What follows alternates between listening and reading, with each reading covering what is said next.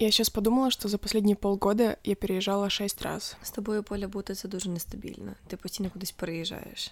Думала про це? Да, постоянно двигаюсь вперед. Я, кстати, начала компостировать. Это м, ко мне пришла идея о том, что компостировать мусор, и мы с ребятами поставили ведро. Всю органику скидываем туда и носим в лес, закапываем. И мы ходили с Димой в прошлый раз вместе. мы собирали неделю, и мы насобирали килограмм 15. И тот мусор, который был неделю назад, он не то что завонялся, Ну, там почав гнити. да. И мы несли, и знаешь, там все покрылось слизью. О, Мгм. И мы отнесли, высыпали, был ужасный запах, и мы потом несли это ведро с собой, такая шлейф запаха за нами. Да, но мы не закапываем, потому что у нас нет лопаты. И я не знаю, насколько это критично, и то, что это не эстетично, да, но мы находим такие места, где этого не видно, и люди там не ходят, то есть не рядом с тропинками. Но что касается углеродного следа, и то есть, чтобы переработалась органика, должны прийти черви, черви, черви, которые съедят этот, э, эту еду. Алло, алло, здравствуйте, это черви? Да-да, можно вас, пожалуйста, приходите на званый ужин. Кстати, пап- мы с, я с папой недавно общалась, и он сказал, что хочет купить калифорнийских червей, Вау. да, закинуть их в компостную яму, и они там будут жить и есть пере- компост, Вау. чтобы был перегной. У мене бабуся з дідусем компостують сміття років вже 21, стільки, скільки мені. У нас Прям багато. начали с того дня рождения. Такі, ну все. Время пришло. Я думаю, вони це завжди робили. Напевно, їм до від батьків якось. Просто когда ты живешь в селе, куда ты будешь выбрасывать органику? Я не живу в селі. Ну, не, А. ты, ну, ты не компостируешь. Аминь. Ну, Олександрія, це ж не село. Но бабушка и дедушка, у них же дом и огород. Так, Ну, це я, в я, місті. я это имею в виду, извиняюсь. Ну, ти називай речі своїми іменами. Я жартую. И ты просто понимаешь, что, во-первых, тебе некуда выбрасывать. Если ты будешь выбрасывать это в общую яму с мусором, Мгм. то она будет забиваться и ни к чему хорошему не придет, ее быстрее нужно будет чистить. С- Второе, ты можешь этим удобрять свои растения очень хорошим удобрением, поэтому люди компостируют. Та мені подобається система в їхньому домі.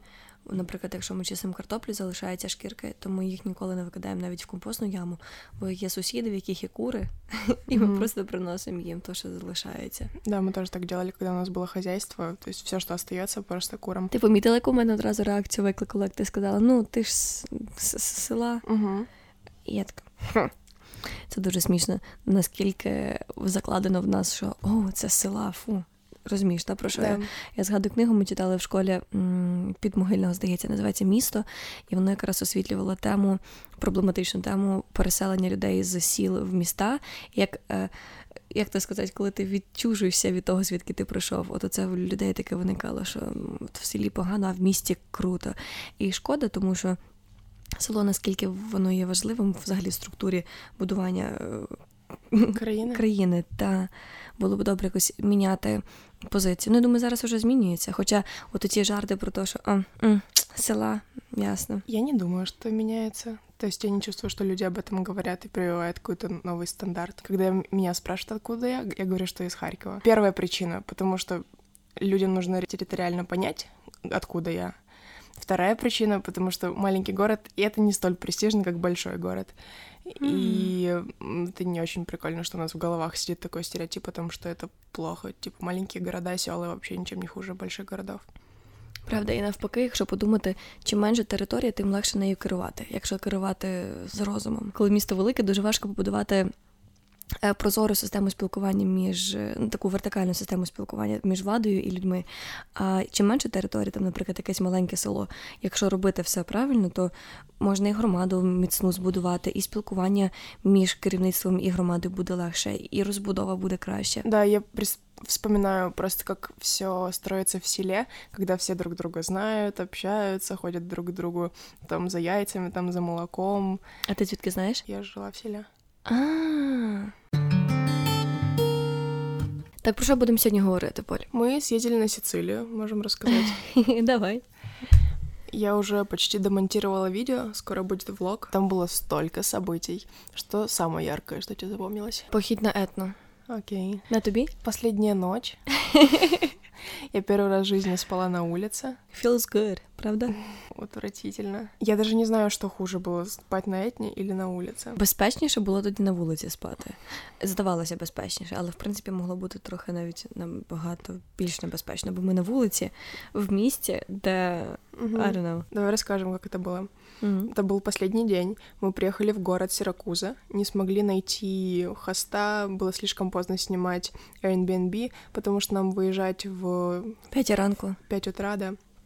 И мы начали искать Airbnb в 11 или в 12. всі вони стоїли більше 30. Дев'ята була. Ми почали шукати в 8 годині, але насправді Airbnb пошуки займають багато часу. Це не бронювання хостелу, це ти зайшов, клікнув е, і, і, і заїхав. А Airbnb ти починаєш спілкування з хостом, оплата. Он может ответить, не може, та, ответить. може відповісти, може ні, і займає багато часу. У нас з тобою на пошуки пішло години дві. И мы просто сидели на улице возле кафе. Там, де був ловили інтернет. Wi-Fi. Такі брудні, ми тільки приїхали з пляжу. В общем, м, последний день, и уже не было смысла снимать Airbnb за 30 евро на буквально несколько часов поспать. И мы... І то це 30 євро було на одну людину. З тим ми мали зробити так, що заходить одна людина, їй дають ключі, а потім ще інша пробирається. Все, что нам оставалось, это спать на улице. Але в нас був хост на Сіракузі, я його знайшла на каучсерфінгу, і по переписці він сказав, що він на нас чекатиме. Але коли прийшов вечір, і ми вирішили до нього заселитися, він сказав, що у, напевно, у нас плани не співпадають, бо він вранці кудись дуже рано йде. І просто ми залишаємося на вулиці без нічого. Мы сначала думали, что делать, куда идти, а потом пришли на площадь, там, где снимали фильм «Милена». Мілена? Малена. Малена? Угу. Окей.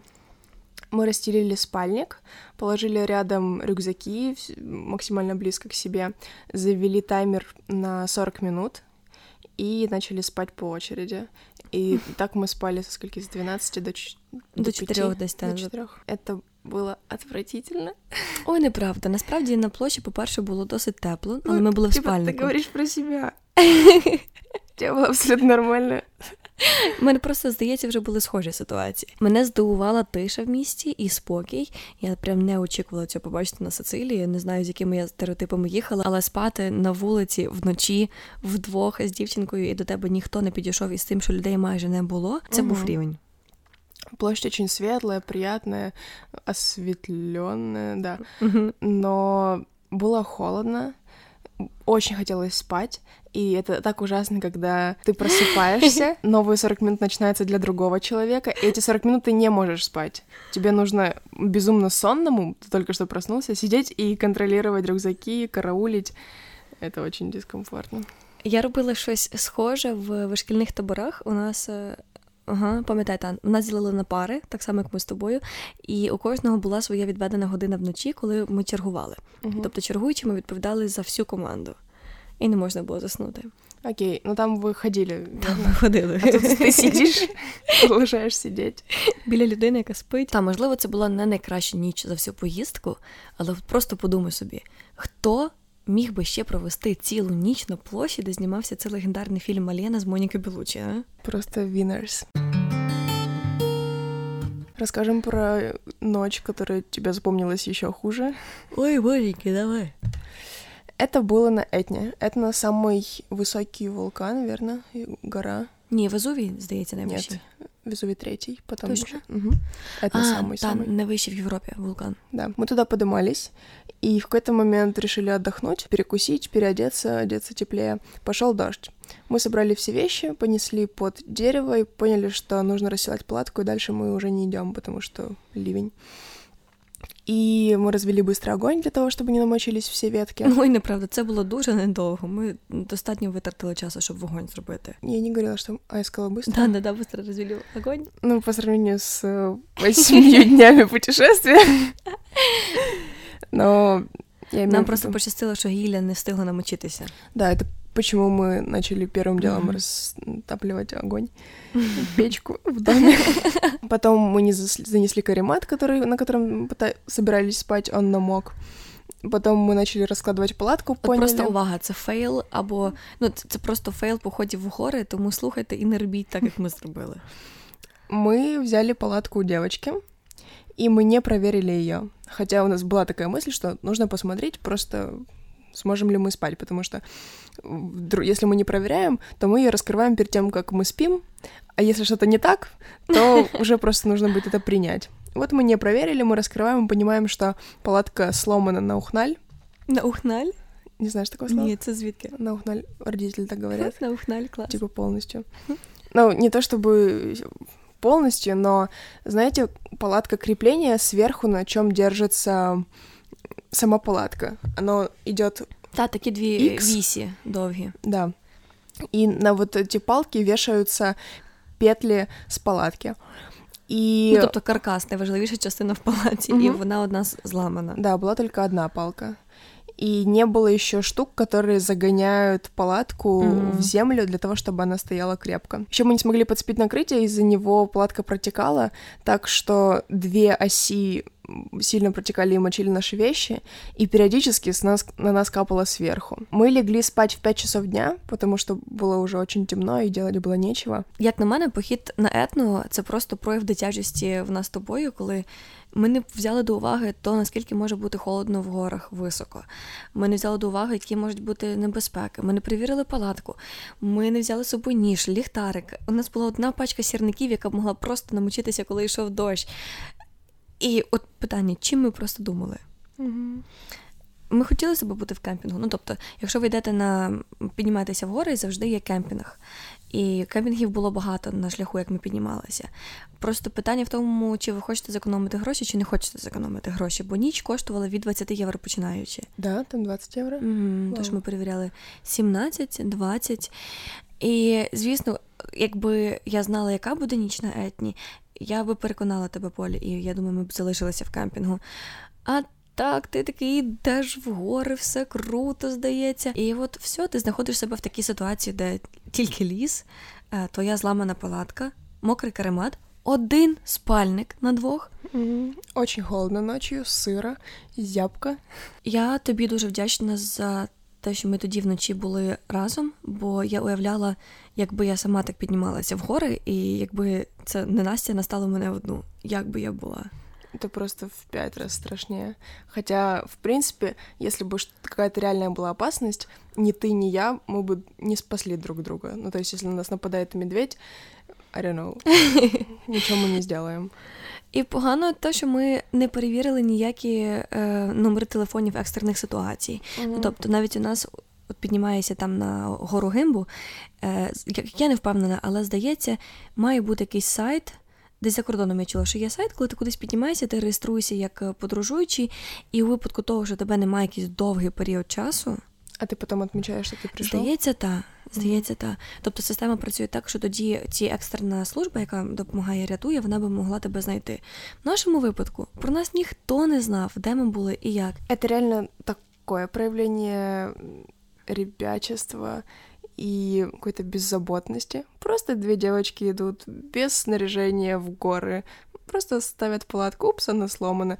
И это было, с одной стороны, страшно, но в какой-то момент стало настолько страшно, что я подумала, окей, я больше ничего не решаю. И я просто принимаю ситуацию, успокаиваюсь. И, в принципе, в такой ситуации очень сильно проявляется человек, и как он действует вот в таких критичных ситуациях. Он паникует, кричит, закрывается, ничего не делает, либо успокаивается, начинает делать все возможное, чтобы на каком-то уровні держати эту ситуацію. Можливо, ми настільки безтурботні, тому що от мене ніколи не було відчуття. Будь-яка ситуація, в яку б я попадала, якою б вона складною не була, у мене завжди було відчуття того, що я зможу її вирішити. Якимось чином, але я зможу її вирішити. Да, мені теж саме. А піком походу на етну була стара закинута церква біля нашої палатки. А у меня гробница. И гробница. Которая была возле нашей палатки. И пик этой гробницы для меня то, что она была наполовину сломана, и куски валялись рядом. Коротше, ребят, будь ласка, якщо ви йдете в гори, думайте, не знаю, напишіть, просто думайте. Просто думайте, напишіть друзям, які ходять в похід, в походи, які розуміються на тому, як виживати в природі. Ну і під словом виживати, це не мається на увазі. Ми також вижили цю ніч, але так, щоб вижити. Е, більш-менш спокійно, щоб можна було розвести вогнище, навіть якщо ваші сирники мокрі, щоб палатка у вас працювала, щоб спальник у вас закривався, щоб у вас було декілька спальників, тобто на кожну людину по спальнику, mm-hmm. а не так, як в нас. Да, и вывод, который София озвучила, и будет это в видео, что Взрослый подход — это либо ты выбираешь комфорт и можешь за него платить, либо ты остаешься дома и работаешь, пока не заработаешь на свой комфорт. Потому что тут не то, что ти в некомфорті, ти подвергаєш реаль... свою жизнь реальній опасності. Ти дуже права, Польща, ти кажеш, такі ситуації розкривають людей, і мені насправді було з тобою дуже комфортно, тому що ситуація була складною. Ситуація була складною, і я не бачила тебе в схожій ситуації. Я вдячна тобі за той спокій, який ти мала, за розуміння ситуації, за таку співпрацю і тімворк, яка в нас була, з тим, що якщо тобі треба допомога, я допомагаю, якщо мені треба допомога, ти мені допомагаєш. Когда вы слышите, что человек едет в путешествие, это не всегда значит, что он там будет кайфовать на 100%, отдыхать, и у него будет отель, он будет гулять в свое свободное время по городу, изучать. У нас было очень сложное путешествие, настолько, что седьмой день мы отдыхали от него. Мы mm-hmm. тогда были у Энди, у нашего хоста возле... Катания. Угу. И мы так устали от огромного количества решений ежедневных, от мелких решений, даже что мы покупаем, до крупных, которые влияют на наш день, на все путешествие. И это ощущается мелочно сейчас, когда мы сидим дома, но когда мы в путешествии, и типа это наша жизнь там, это очень сложно. И да, седьмой день мы седьмой это был. Угу. Весь мы провели дома. У Энди, это немец, который нас захостил, он работает в НАТО на Сицилии. Хочешь какой-нибудь квиз сделаем с тем, чтобы вспоминать какие-то крутые моменты Италии быстро, буквально по предложению. Окей, okay, давай. Сніданок в Сиракузі. Оранчине. Мы сейчас по еде пройдемся просто. Ужин на пляжі. їжа, Ой, це було дуже смачно. Дуже смачно. Ми ходили на ринки, ми купували вялені томати, ми купували оливки, різні види сирів. Оу, мы пробовали разную... Мы попробовали, мне кажется, всю сицилийскую еду. А, їхню таку національну? Да. А что кроме оранчини? Така у них булочка бріош. Да. Пам'ятаєш? Брioш — это булочка, она очень похожа на нашу Пасху. Мне показалось. Mm-hmm. И пахнет она также. Но вы в булочку кладете, точнее, не в булочку, вы кушаете булочку с мороженым. І то, то не просто морозиво, а там якийсь правильний сорт морозива з якоїсь температури. Вам треба бути дуже обережним, коли говорите про їжу з італійцями. Поль, пам'ятаєш, як ми на кухні готували mm-hmm. їсти пастою? Да, от для нас макарони, паста нам пофиг. Это просто, типа... Макароны. Макароны. И мы все называем макаронами. А для итальянцев, я не знаю, с чем можно сравнить у нас, с варениками, борщом, ну что-то очень национальным, нашим, любимым, родным. И вот когда ты подходишь и говоришь итальянцу, типа, а что это за спагетти? А типа это вообще не спагетти, спагетти это длинные, а там какие-то круглые, и он на тебя смотрит как на полного идиота, типа, какие спагетти, о чем ты? І вони ще кажуть, ну, італійською, чому буде перке з такою сильною інтонацією, а вони намагаються з тобою говорити англійською, і це таке звучить як why? Дуже смішно, дуже смішно. І настільки щиро, просто це Сальватори наше, коли Поля сказала там що по спагеті, я стояла збоку, я бачила цей вираз лиця, коли він просто не розумів Вай! Як так можна казати? Ти що не бачиш, що це не спагетті? Да, еще разные виды макарон с разными соусами определенно готовить нужно. И если ты делаешь не так, то это как будто ты, помнишь, как Ребекка делала, наспала гречку на салат? Я папе рассказывала эту историю, когда про Сальватора тоже рассказывала, он очень сміявся. О, можна тоді да, швиденько да, розкажу. Да, я жила в Штатах, і дуже десь здається за півроку я скучила за гречкою, і ми вирішили поїхати в міжнародний магазин, русський магазин, і ми купили там гречку. Купили гречку, я приїхала додому, зварила гречку і взяла з собою в судочку в школу, а решту залишила в холодильнику. І кажу Ребеці, Ребека, це моя хост-мама. Кажу, Ребека, там є гречка, а ми ще купили сільотку, помідори, було гірки. Кажу, ти візьми собі, зроби на обід щось поїш. Вона така, да-да, хорошо. Я вертаюся зі школи, питаю Рибака, ну що там, як гречка? Вона каже, Боже, гречка така смачна! І я вже починаю розквітати. Думаю, ну, звісно, гречка смачна, українська ж культура. І питаю: а ти з чим їла? Надії на те, що там, ну, з чимось. Вона каже: А я собі зробила салат і зверху посипала гречкою так смачно. Я була в шоці. У мене таке було відчуття, наче гречку, а сквернілі. То же самое, когда мы готовим пасту, макароны как-то неправильно, и для итальянцев это осквернение их чего-то национального, очень дорогого, родного, сакрального даже. Ще треба обережним бути в Італії з тим, коли яку каву ви п'єте. Поль, пам'ятаєш, як ми йшли з тобою по Таурміна, і вже було за за 5 хвилин перша. Я кажу, так хочу капучино. І по суті, була тільки перша дня, я могла б випити капучино і пізніше. Але на тебе б дивилися люди дуже дивно, тому що то, що я почула, якщо хтось якщо хтось п'є капучино після першої години в Італії, це точно туристи. Ну тому що не туристи не п'ють капучино після першої. І все насправді легко пояснюється. Капучино молоко. І наскільки я розумію, після першого дня там трохи важче організму переварювати молоко. Прикольно. Угу. Тому капучино п'ється лише в першій частині дня, і капучино ніколи не п'ється після їжі. Тобто нема такого, типу, їх там спагеті, і зараз зап'юка я це все капучино, тому що буде важко травлення.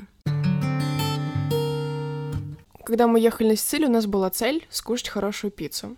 И мы приехали в Таурмина, нам рассказали про места лучшие, лучшие места с пиццей. И в один из вечеров мы решили сходить, зашли в заведение семейное. Там не было, это не был ресторан, то есть ты очень чувствуешь такую таверну с тем, что много людей, много местных.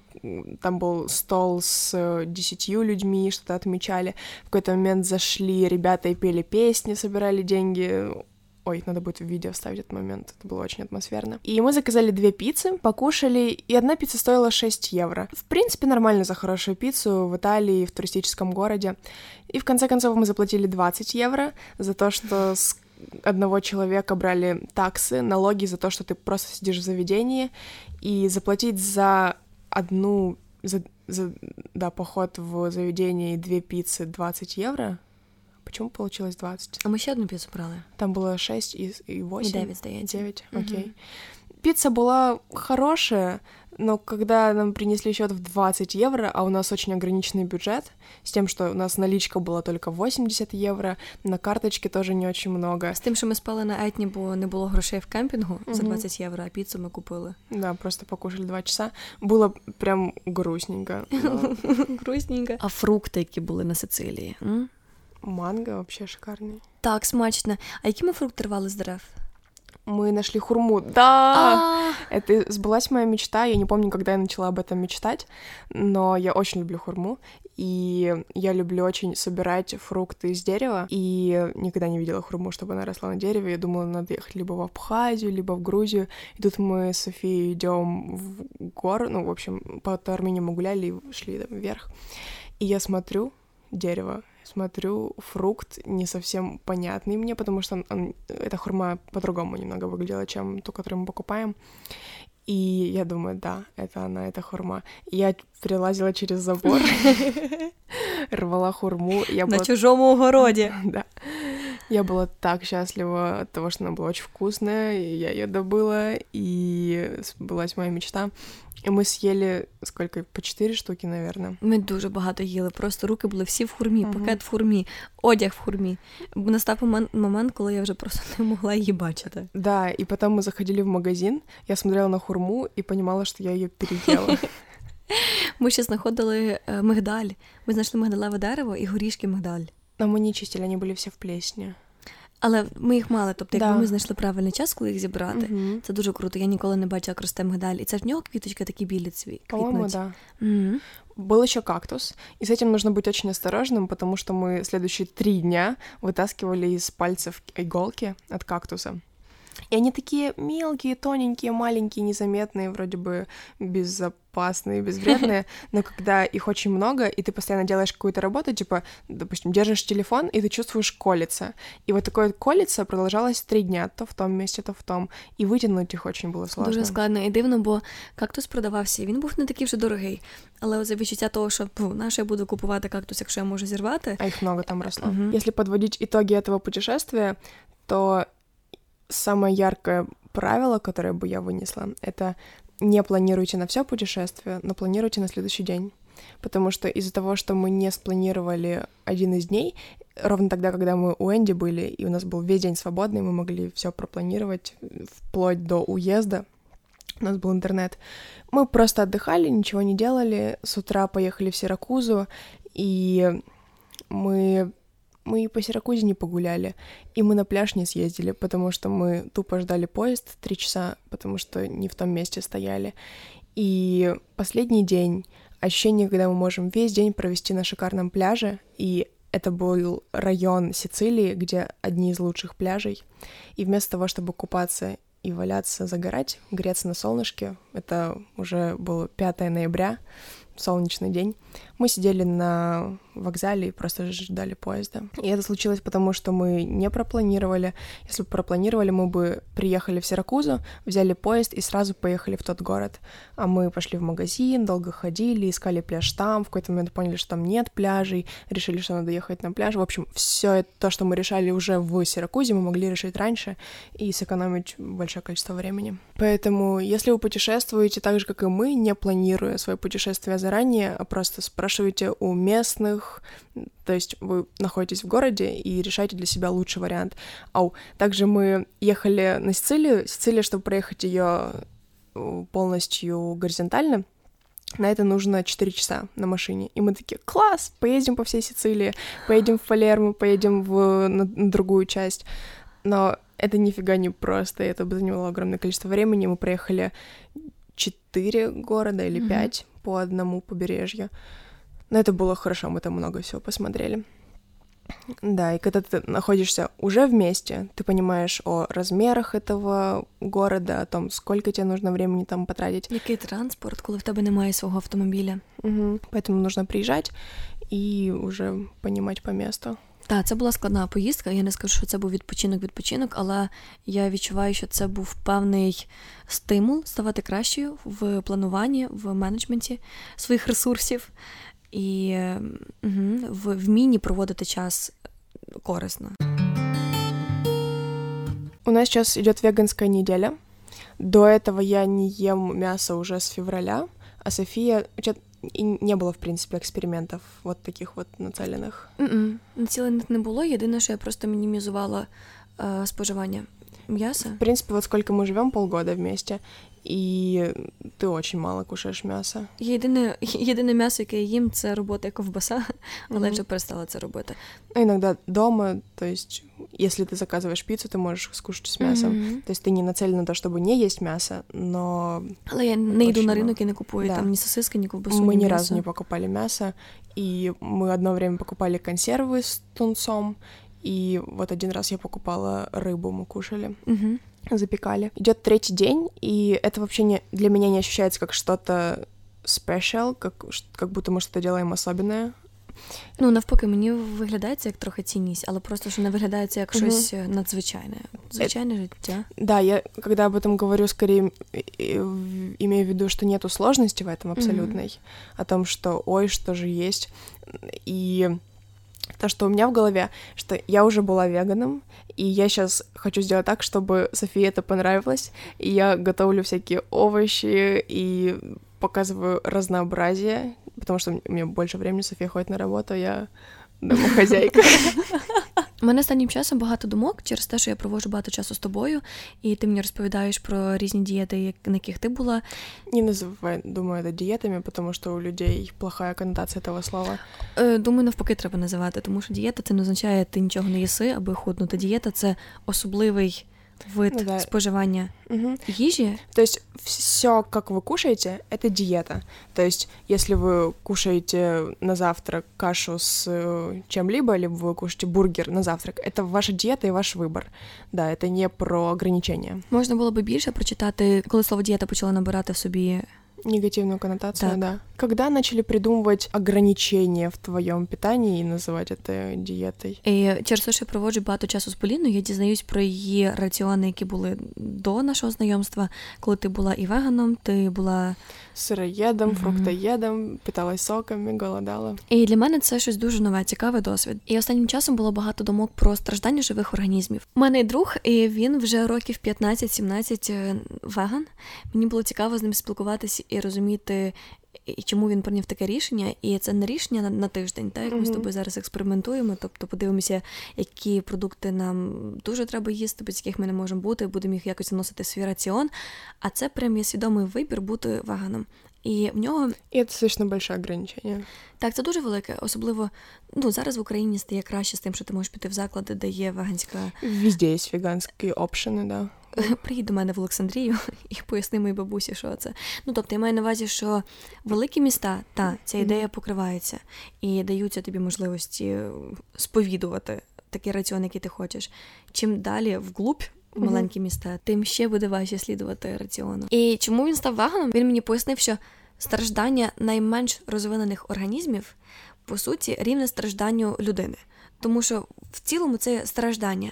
Питання лише в тому, наскільки кожен організм є свідомий, щоб усвідомлювати масштаб цього страждання. Це можливо трохи заскладна ідея. Мне кажется, мне нужно по- по- повторить на русском, потому что если нас слушают и не А, окей. понимают украинский, то будет совсем сложно. Страдание является страданием, кто бы его не испытывал. Человек, курочка или моллюск. И разница только в том, насколько существо осознанное и насколько оно осознает это страдание и боль. Человек — достаточно осознанное существо, чтобы не приносить страдания да, не быть жестоким по отношению к другим существам. Мне очень нравится моя осознанность эту неделю, потому что когда ты кушаешь продукты животного происхождения, ты можешь у тебя может быть несколько видов сыра в холодильнике, и варить гречку и брать разные виды сыра и какой-нибудь огурец, у тебя уже разные блюда, грубо говоря. Когда у тебя нету в рационе продуктов животного происхождения, то ты, тебе будет скучно каждый день есть гречку, и ты начинаешь экспериментировать. Ты идешь в раздел овощей и думаешь, как я могу приготовить овощи.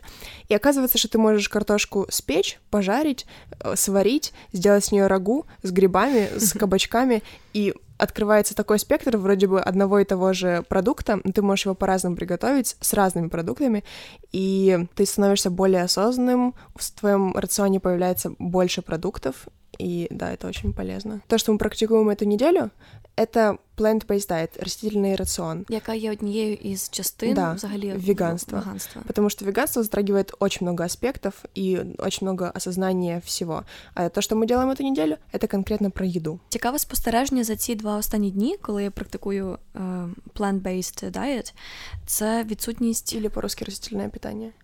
або української рослини харчування. Це відсутність відчуття наповненості, в яке зазвичай виникає після вживання продуктів тваринного походження, коли ти поїв і відчуваєш, о, ну я наївся. Можно я тебя перебью с тем, что у сыроедов есть термин, который называется как «заземлиться», Ха? и или даже у фруктоедов. То есть, когда ты ешь фрукты, ты ощущаешь себя еще легче, чем на веганстве. То есть м, ты вообще поглощаешь то, что переваривается в тебе за 30 минут. Очень быстро. Это сразу из тебя выходит. Ты постоянно чувствуешь огромную легкость. легкость.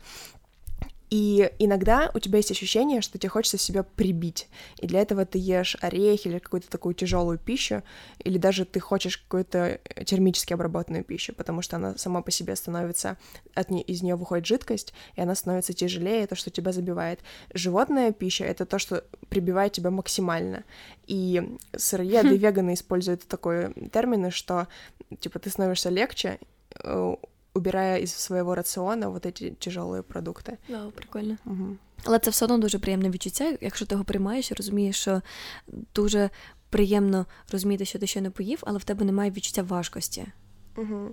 Я когда начала практиковать сыроедение, первые две недели было настолько сложно, потому что вот то, что сейчас испытывает София, хотя, мне кажется, это Це було понемножку лише вчора. полегче. А, Ну так, і звісно, що це легше, ніж. Мгм.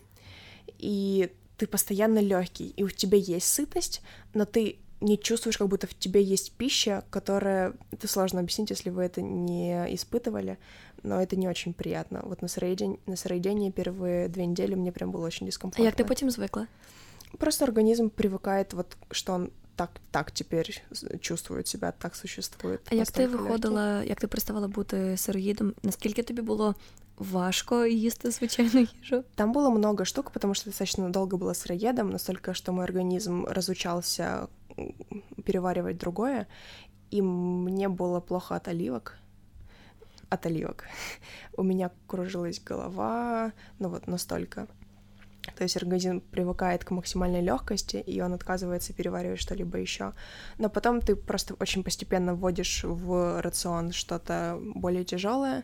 Сначала тебе очень сложно, а потом ты степ-бай-степ это делаешь, ешь, да, какую-то термически обработанную пищу, и потом організм це приймає. Дуже не пов'язана тема, але згадала про голодомор. Ти знаєш, що більше яка статистика говорить, що можливо навіть більше людей померло після того, як далі як знову дали їжу, тому що ти дуже довго не їв, угу. твій шлунок взагалі просто вже атрофірувався, не розуміє, як переварювати.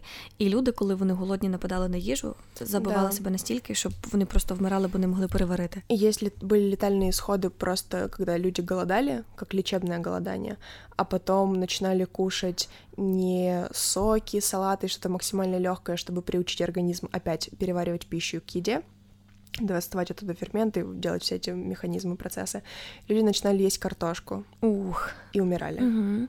Це все просто через те, що немає інформації про то, як правильно. Это очень важно правильно входить в голодание и входить. Если ты захочешь, когда-нибудь попрактикуем с тобой голодание, с тем, что до этого нужно какое-то время не есть животную пищу, потом лучше отказываться от всего тяжелого и какое-то время быть на сыроедении, фруктоедении, и так ты подготавливаешь организм к тому, и становишься все легче, легче, легче, потом голодание какое-то время, и из голодания тебе тоже нужно правильно выходить с тем, чтобы пить соки, допустим, без э, жмыха, потом вводить соки, соки с э, Жмыхом. кусочками, да, и потом легкие фрукты начинать кушать, и вот так вот выходить.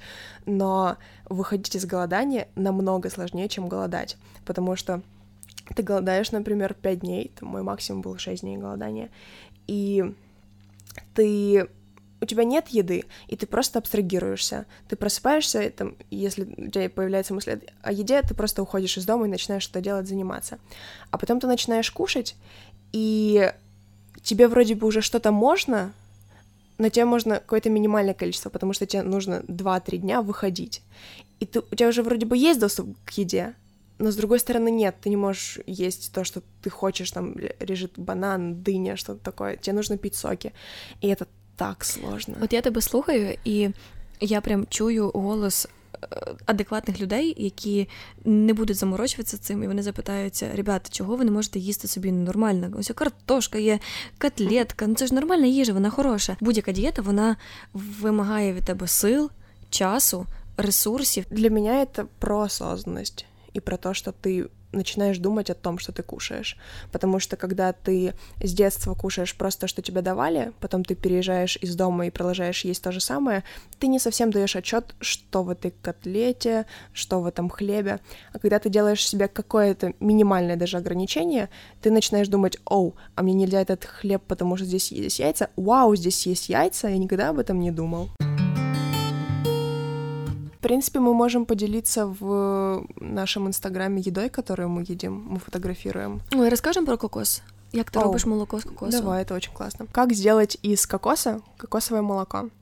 Покупаем кокос, достаем оттуда воду, разбиваем кокос, достаем оттуда мякоть ножиком, небольшие кусочки, кладем в кастрюлю, подогреваем воду. Эта вода и станет молоком. Мы ее подогреваем, заливаем кокос, даем минут 5, чтобы кокос побыл в теплой воде, берем блендер и делаем бжик. Остается оттуда только мякоть, стружка кокосовая, и эта водичка превращается в молоко.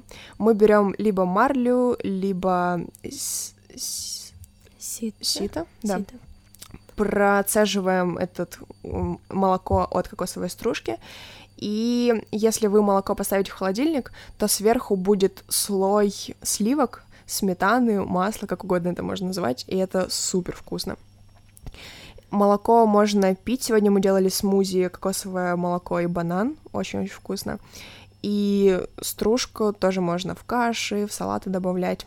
Ее много получается. Вот так вот это занимает у меня минут 20, чтобы сделать кокосовое молоко, и это супер вкусно. Быстро і дешево, шикарний продукт. Мені подобається, наскільки у тебе збільшується, відкривається горизонт е, того, як можна використовувати один кокос. Бо я знала тільки те, що можна з нього випити молоко, і далі його просто жувати. А ти з цього кокосу можеш і молоко випити, то що всередині, і поїсти його трохи, і зробити з нього кокосове молоко, і зібрати mm-hmm. навіть вершки, зробити з них сметану чи масло. Неймовірно. стружка. Кокосова стружка, да. Потом из этой оболочки, Шкарлупы. да, mm-hmm. сделать либо свечку, либо туда положить мыло, Это называется Sustainable Living. Об этом можем рассказать в другом подкасте. Мы уже четыре недели не записывали подкаст, и я периодически вспоминаю, о, еще об этом можно рассказать и про Райсмил, какие у нас там успехи.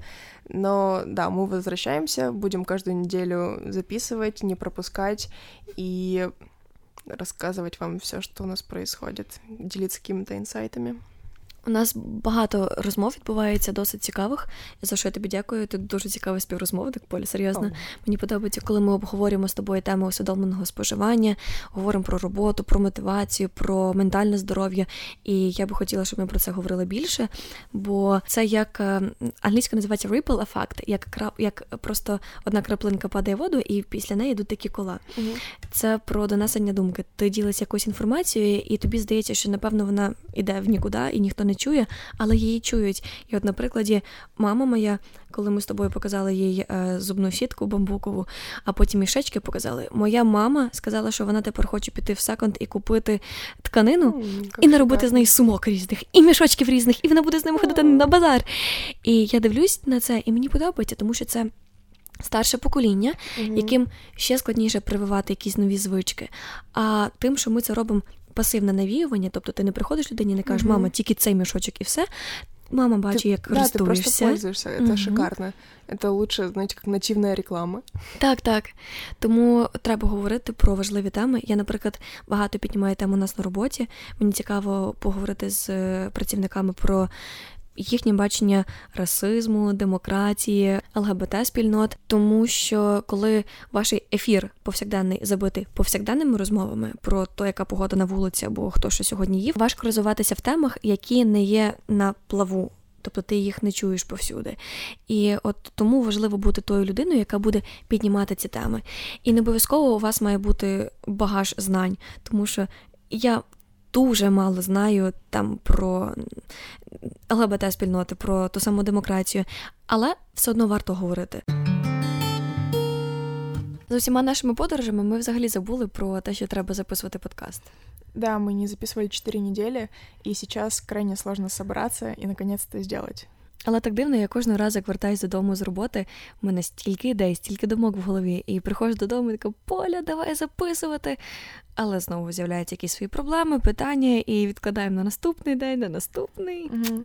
И из-за того, что мы почувствовали какую-то свободу, что мы можем не выложить подкаст, не записать, то мы прошлую неделю мы хотели уже записать, у нас была такая возможность, но мы такие, ладно, ты уезжала в Париж, и не записали. Прокрастинуємо жорстко. Угу.